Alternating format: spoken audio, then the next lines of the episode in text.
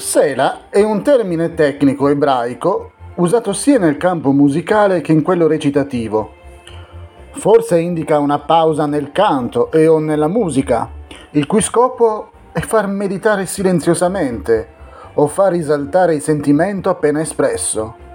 In greco è detto diapsalma, ovvero interludio o intermezzo musicale.